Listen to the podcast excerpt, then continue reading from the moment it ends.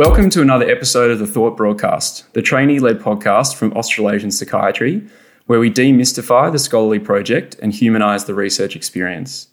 Today is an exciting episode for the podcast team. We started this podcast in the hope that we could increase communication amongst psychiatry trainees across Australia and New Zealand. By sharing stories of trainee research and successful scholarly projects, we are creating a platform that offers a new kind of mentorship that is accessible to registrars in all training regions. Today's guest, Dr. Sonia Chibakapa, contacted the team following our open letter to all trainees of the RANZCP. She is our living, breathing, and speaking proof of concept. On our panel, we have Associate Trainee Editor Michael Waitman. How are you, Michael? Hi, Ollie. Good, thanks. Yeah, looking forward to another interesting chat about a scholarly project today. Great. And our Deputy Editor Andrew Amos. How are you, Andy? Oh, I'm, I'm great, Ollie. Thanks, thanks for inviting me. And my name is Ollie Robertson, and I'm the Trainee Editor of Australasian Psychiatry. So, Sonia, um, welcome to the show. Can you tell the audience sort of a bit about yourself, what you're up to in work and life at the moment? Yeah, certainly. Um, thanks so much for having me here. So I'm a stage two trainee currently at the Austin Hospital in Melbourne. I'm doing my consultation liaison psychiatry rotation after coming back from 12 months break in training. Um, I've had an interesting sort of trajectory since I've trained in Melbourne and also in New Zealand, in Auckland, as well as um, living overseas for the last year and planning to go back overseas to give birth at the end of this year. So I guess it's been an exciting last few years, and I'm happy to share a bit about my scholarly project, which I'm quite passionate about. Fantastic. Could you tell us? I mean, obviously, there's a lot going on. Just um, uh, how's it going to work when you do travel back to Europe, and, and have you got a plan for your training ongoing? Yeah, I mean, um, when I first decided to come back to Melbourne pregnant during COVID to do this three months of CL to get half of that done, um, I think I was met with a little bit of trepidation and uncertainty, um, but I was quite, I guess, I've been persevering and I'm quite determined. So I think just the attitude and the positive frame of mind is a really good starting point. Um, and then there's also like prior recognized learning pathways where I could potentially do some of my training in countries like the UK, Canada, um, South Africa. They all have very similar training to Australia. And I'm open to the idea of going back to New Zealand as well. It's just that um, my partner's a doctor in France. And so working here is a little bit difficult for French nationals, um, but somewhat easier in places like New Zealand. And that's why I spent a year there. So um, having already transferred my training to a few different places, I'm aware of like the processes. And I think that's an advantage in moving forward. But I'll have to juggle motherhood and travel and yeah, the pandemic too. Hopefully that's ending soon. So it's possible.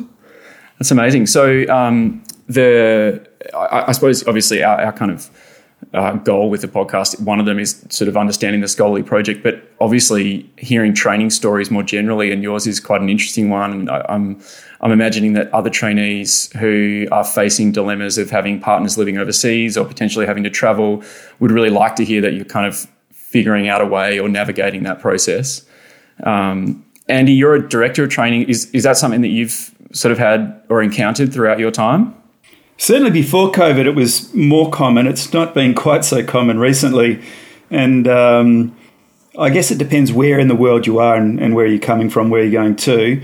Sonia clearly is very ambitious in a number of different domains. So I think she uh, may be a little bit more successful than other people who haven't persevered. So it's, a, it's an interesting story. Thanks for that. But I've also had a lot of help along the way. So I think that's I should mention the credit to others as well. So I've been pretty lucky about that. Well, should we have a chat about your scholarly project paper, Sonia? So, Sonia, your paper was published in the Psychiatric Quarterly last year, and its title is Profiling Absconders from Public and Private Inpatient Psychiatric Units, a Comparative Analysis. Can you tell us a bit about the project, how it got started, and um, what was going on for you at the time? Yeah, with pleasure. Um, so, I guess absconding was a topic that was introduced to me when I was an intern, um, I was quite ambivalent about doing a psychiatric rotation early on in my internship and actually took a real liking to it. The registrar who I was sort of shadowing and helping out, he already had um, this topic as something that he was interested in and had all this data that he was hoping to get into a publication at some stage.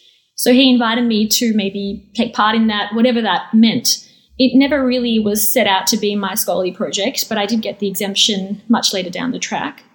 Um, and I, I really felt like it's an area that is quite neglected in the literature.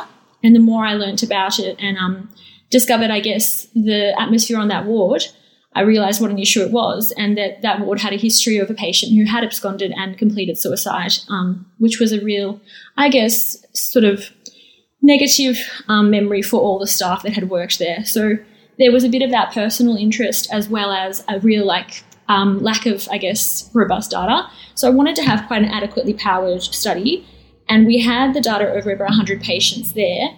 But then my um, internship led me to get into the program for psychiatry and start working in a secondment to a private clinic where I was able to get more data that I could clean and have sent to the statistician and then um, merge into this study. So I actually got two papers out of it, and one of them was a scholarly, scholarly project while the other was just another publication in Psych- Psychiatric Quarterly, also that they were interested in publishing on the sort of remaining data we had about predictors for absconding. Is that ability to use your experience across both the private and public sectors is quite a good one. Like often in training, we move around a bit, and sometimes that can be a disadvantage. But in your case, that's been quite advantageous for your research. Definitely, Michael. I think um, with absconding, particularly because it's so different in public and private. You've got locked doors, you've got open wards. Um, in private, sorry, and in public, it's often locked.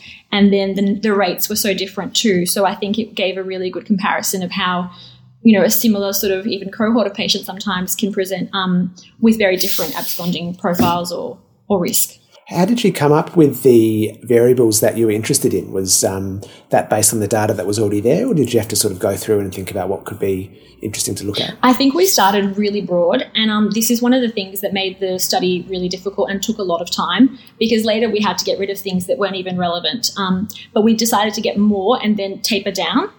It, it can work in that direction, I think but having a clear idea of what you're after at the beginning can also save you a lot of time. So um, we were definitely interested in like diagnoses, homelessness, um, mental health act, and whether or not patients had, you know, um, Centrelink benefits, that kind of thing, Indigenous populations. And I think we even gathered religion as well at the beginning. We were trying to just get all the data we could and then synthesize that. But we were very limited when data was missing. And we also relied on patient files as well as CMI. And as you probably already know, um, anyone who's worked with CMI, it's very hit and miss what clinicians enter in. Is CMI some sort of Victorian disease that we don't know about in the rest of the uh, country? Yeah, it sounds like it. I mean, um, all patients who are put under the Mental Health Act need to be entered into CMI and they receive a statewide UR number, which is a great way for tracking them. So it's electronic health record. Yeah, essentially, essentially, um, but only accessible to mental health clinicians. Do you think that there that there are different motivations for absconding in the public versus the private? We did. We had discussions around why people wanted to leave public, and a lot of it was around smoking. Um, and I think the no hospital, no smoking policy came into act. Like you know, it's been there for quite a while, but it's still a huge issue. Um, and I think that it was a bit different in private because there was sort of a more designated area in front of the private hospital where people could have um, cigarettes, even though it wasn't really allowed. But they were also had breaks, and a lot of the private patients could negotiate those breaks with good behaviour. That sometimes does happen in public too, obviously, but it was just very um, much one of the things we thought about in terms of what motivated people, um, and that was one of yeah the statuses that we looked at a variable as well. Well, you, you make you make the point in the article that your mental health status, whether someone's being treated involuntarily is certainly one of the factors. I find this whole thing really interesting. In Queensland, where I am, there's been a huge debate over not only locked wards, all of our wards here are locked, but the, the mandatory um, exclusion of cigarette smoking. So people would have to go three or four kilometres from the ward in order to smoke. And clearly, in the private system, you've got a group of much more uh, capable and people with a large, larger um, set of resources much less affected by involuntary treatment orders and so on. So it seems like you've you've actually perhaps not not looking for this, but you've you've demonstrated something that is a, a clear inequity in the health service that uh, these different groups, which have such different lives and different different uh, power um, sources, if you like, are differentially affected. I was, I was really interested as well by the fact that this is a risk factor for suicide. That is people who um, abscond generally might then go on to commit suicide. Is that Is that something that was discussed in your group or that came out in the papers that you've written? Yeah, certainly. Um, as I mentioned, like that was one of the issues that was highlighted to that particular registrar when he started collecting the data, as they had had that experience. And um, yeah, I think it's something that's actually not well known um, and not reported on enough. It, it is mentioned in the literature, and I've cited that. And I think raised awareness around that and what it actually means could actually could help prevent further such episodes by screening that or considering predictors like we did in the other paper.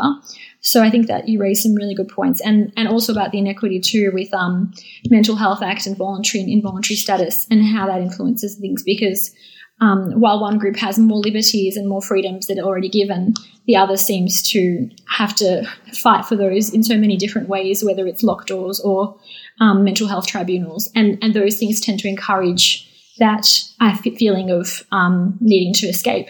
And there's really very little evidence to suggest that locked doors are, are suitable or helpful in, in the long, in like a bigger picture as well. So something to consider about um, as well in the future when designing psychiatric units, I suppose.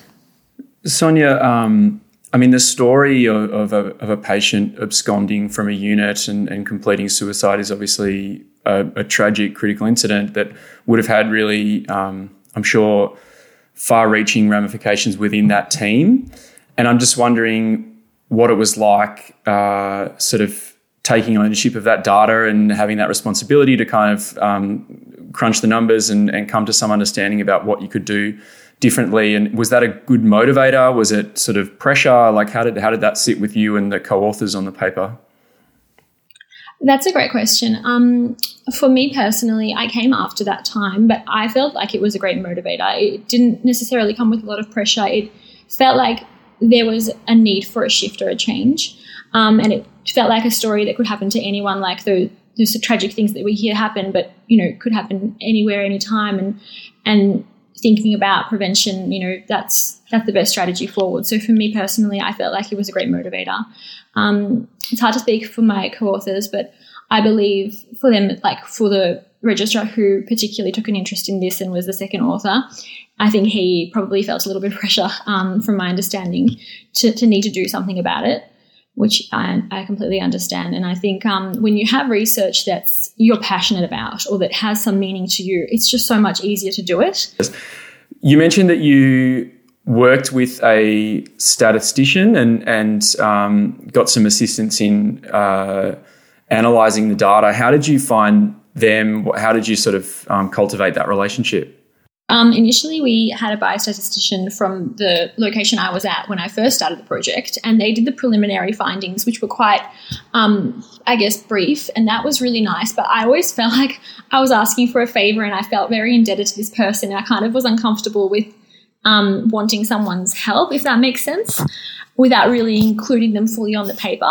And then when I moved to New Zealand and the paper progressed further and I had all the rest of the data, it grew to a, to a larger amount. And I wasn't even comfortable asking someone from a previous service to help me. So um, one of the authors on the paper was a consultant I worked with, and we worked together in aged psychiatry in Auckland. So we developed a relationship through work in terms of um, you know seeing patients together, and I was you know, told him what I was doing because he was also publishing different things and, and really good at stats, and he offered to help and, and actually do the, the, bulk of the work. And I was much more comfortable in that situation where I could sit down with him and we could do some of it together, and I could learn how to use, um, I think it was Stata software that we did, or SPSS, or one of those. So in that way, I actually felt like it was much more manageable and I was learning a bit more and I understood more about chi-square tests and all of this stuff that you kind of need to know a little bit about for the MCQ. So that that worked really well. I, I have. I feel I have to jump in here. Shamelessness is always a good characteristic to have when you're doing uh, research, or probably every other endeavour in life. Um, so, if statisticians are available, that's literally their job, and generally they're not going to be too worried. They'll either say yes, I can do it, or no, I won't. So, I'd be encouraging registrars always ask. And if, if they say yes, you, you really don't have to worry about it too much. I'm, I'm curious. Um, you mentioned I mean, I know we're sort of oscillating between you know giving our stats work to statisticians and then also um, getting involved ourselves. But you did this as, a, as an intern, and then obviously have gone into training and then had to complete the MCQ. Did you find there was any crossover between the skill sets? Did you learn a bit about um, statistics, study designs, and things that helped you on your exams? Yeah, um, I think so. I, I, guess I started as an intern, but I didn't publish or like get the exemption till I was a registrar. So it, this project did take an awful long time, and, and probably because I hadn't intended it to go in the direction that it went in, it was all a bit haphazard.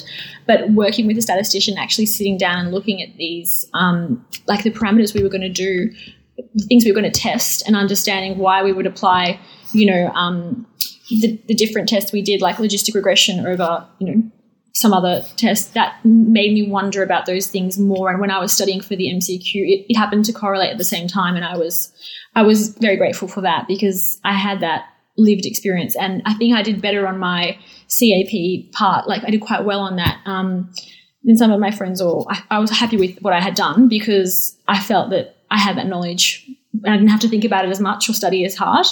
So if you can do your scholarly project and you're happy to attempt some stats, it's it's great if you're doing MCQ around that time. But honestly, if I had to do it now, I wouldn't remember a single thing. So probably not useful if you do them very separated, unless you've got a great memory. But yeah. it's just an interesting point because we've talked a lot on the previous episodes about um, people's clinical work improving because of research and they gather skills that they wouldn't have otherwise had. But I suppose what we haven't really discussed is how research can inform your exam success in, in other areas. Um, so I, I, think it's sort of a good point to make for trainees um, who are looking at doing their project. Oh, I definitely agree, um, Ollie. I, I reckon doing a project like this, one of the most interesting parts is the literature review that you do, and it's reading and interpreting other people's work and understanding how you go from a hypothesis that you then test to uh, a contribution to the knowledge, if you like, that is the basis of the the uh, the um, statistics part of the MCQ exam. So I suspect going through that process, you just internalized a whole lot of information that made it much easier to do the CAP questions. And I, I say this, I, have written some of the, the CAP questions and have done mock exams and that sort of thing. And it, it's an area that terrifies a lot of registrars because they just don't understand it. So having gone through that process, I think is is really really helpful. And you, you did it very early, which means that you've had a lot of time to think about those concepts and internalize them. So, what's been the impact of your project, Sonia? Like, has it led to discussions with any of those workplaces that you um, that were involved in the project about how to sort of approach absconding and changes in ward practice and that kind of thing? Yeah, a little bit. Um, I was invited to give a talk about it in the private clinic at one of our like um, academic forums, which happened every week. Um, so I gave a talk there, and I also presented it in a rapid fire presentation at Congress in Auckland, I believe.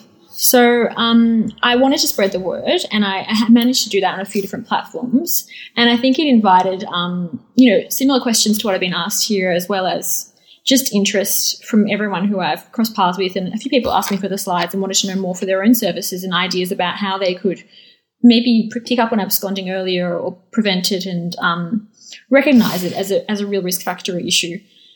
What would be the highlight of the research for you, Sonia? What, what's the most important thing you, that you got out of it?